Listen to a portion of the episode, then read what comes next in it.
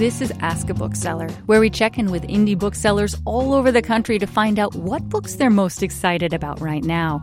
I'm Emily Bright, and this week I spoke with Tom Nissley at Phinney Books in Seattle, Washington. Tom recommends the novella The English Understand Wool by Helen DeWitt. It's part of a series that New Directions, one of our favorite publishers, launched last year. They call them Storybooks ND, and they are short little books. They're designed to be read in a sitting and they've designed them beautifully to look kind of like little golden books for grown-ups. Um, and I think they put out about six last year. This was our favorite, and she is probably my favorite novelist these days. So the title, it's the first line and the last line of the book, and it's something that the character's mother tells her.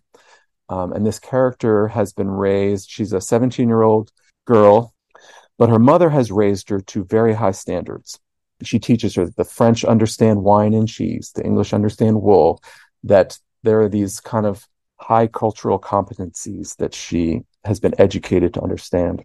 And when something changes in her life, kind of the rug is pulled out from under her, she, as you learn, is very capable of using that high standard of behavior to her own benefit.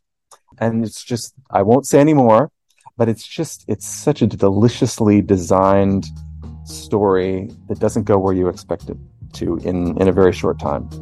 That was Tom Nissley at Phinney Books in Seattle, Washington, recommending the novella The English Understand Wool by Helen DeWitt.